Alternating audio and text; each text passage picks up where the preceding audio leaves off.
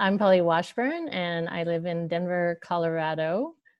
And I would recommend that you figure out your sleepy foods.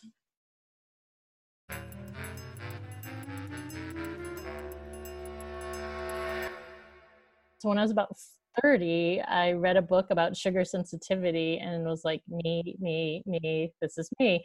so I started cutting out sugar. And so my basic advice would be to, it's not like you can never eat sugar or whatever you find out is your sleepy food, but don't have it during the day. So have it at night. And then if it makes you sleepy, that's cool. You can go to sleep.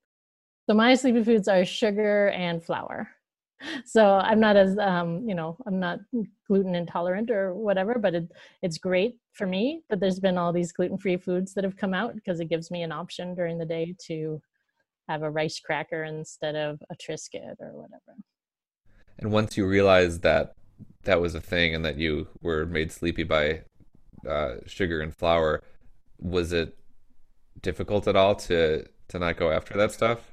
So yeah it uh, sugar is totally addictive. So it uh, is it, it is a it is a problem to give it up and and it's tough sometimes. And that's why that's why i would say don't put yourself in the mindset that you can never have it again you know either i can have it on the weekends or i can have it at night or how do you learn what your sleepy food is? So the best way is to do a little log for about a week and just about every half hour log what did i eat? And then because uh, some people you know things don't kick in for another half hour or hour. So make a log of what time you ate everything and then give yourself like an energy scale maybe 1 to 10 or 1 to 5 and rate your energy scale through the day and notice okay after i ate that crash happened i was fine eating that you know so for someone else it might be rice or dairy or you know something totally different